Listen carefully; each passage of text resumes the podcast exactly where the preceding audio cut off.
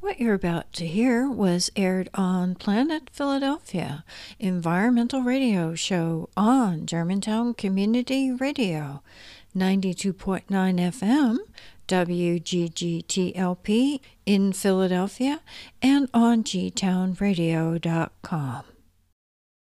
Hi, thanks for tuning in to Planet Philadelphia. Have an interesting guest for you right now, and we'll be speaking with Patrick McDonnell. Could you tell the listeners a little bit about yourself before we get into the topic of the interview? Sure. Uh, my name's Patrick McDonnell. I'm, I'm the uh, president and CEO of PennFuture, uh, which is a, a, statewide environmental advocacy organization. Uh, and before that, I spent 25 years with the Pennsylvania Department of Environmental Protection, uh, most recently as secretary, uh, leading the organization for about six years. The reason I got in touch with you was I saw an op ed that you wrote, and the title of it was Hydrogen Bill Gifts 4 Billion to the Fossil Fuel Industry. If you could go into what inspired you to write the op ed and, and what the issues are that uh, concern you.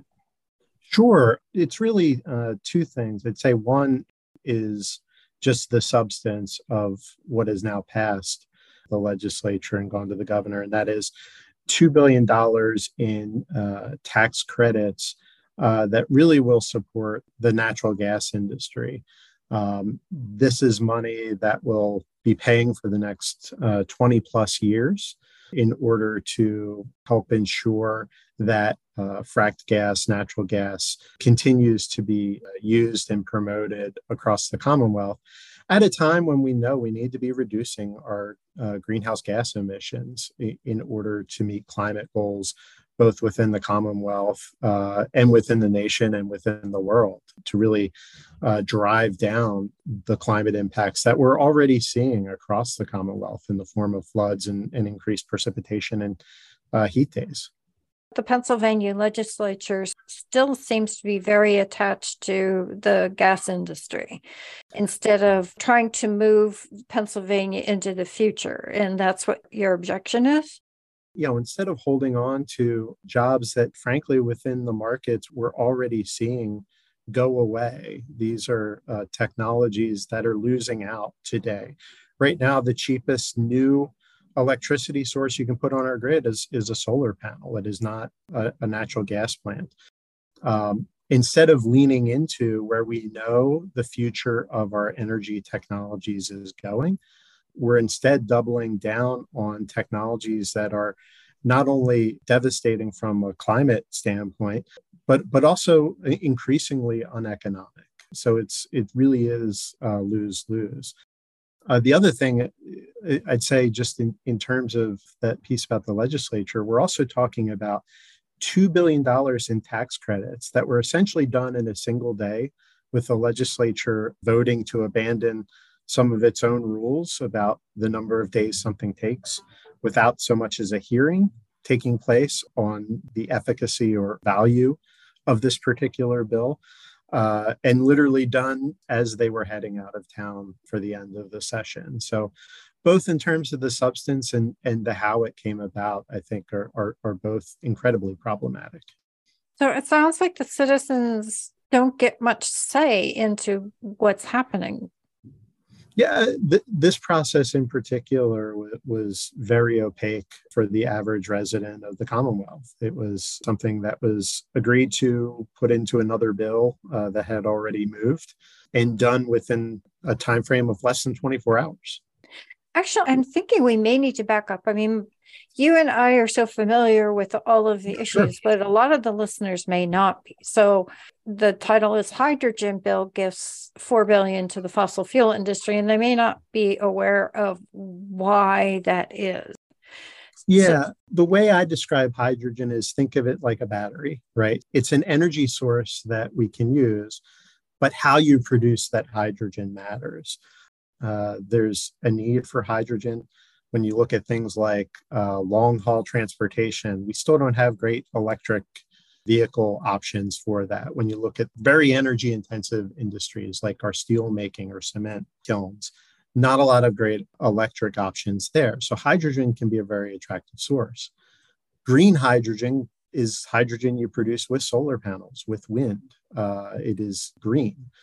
Blue hydrogen, which is what's envisioned here, is, is hydrogen produced through uh, natural gas, uh, natural gas with, with carbon capture. We have $2 billion to spend. We should be spending those dollars on clean energy sources. We should be, you know, spending that on wind, solar, energy efficiency, uh, battery storage technologies, and not on technologies that frankly have yet to be proven out within the Commonwealth. And would the gas produced hydrogen also be subject to a lot of what's happening in the gas fields of methane escaping into the atmosphere? Yeah, I mean, it's everything that you continue to see with fracking, uh, whether it's uh, leaks within the system, the use of diesel engines in order to do the hydraulic fracturing, the use of uh, immense amount of water uh, that gets lost. Uh, a lot of it gets lost within the fracking process. And again, we have these alternatives that exist and are economic today. Mm-hmm. And don't present these potential problems. Exactly. So, people are concerned and they want to do something about this. What do you suggest they do? Sure. I think there's a couple things, right? One is uh, continue to make your voice heard to your legislators. Make sure you know what people's positions are. Obviously, people will be going to the ballot box. And, you know, frankly, there's candidates on both sides who are incredibly supportive of climate goals, clean energy goals. So, you know, we're we're nonpartisan as as an organization. We just want to make sure that the legislature and our elected officials are, are paying greater attention to climate and not continuing to double down on bad policies of the past. Okay, so it sounds like you're saying voting is very important and then beyond the, the election.